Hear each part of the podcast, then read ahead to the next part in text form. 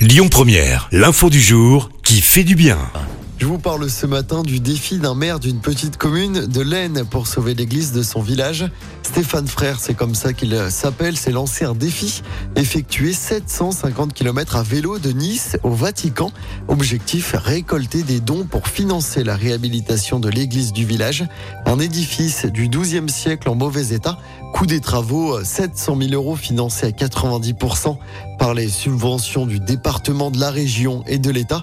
Mais le reste à charge de 70 000 euros reste trop lourd à porter pour cette commune de petite taille.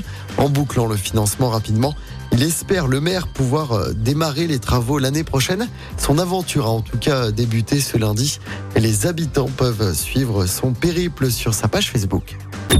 Écoutez votre radio Lyon Première en direct sur l'application Lyon Première, lyonpremière.fr et bien sûr à Lyon sur 90.2 FM et en DAB+.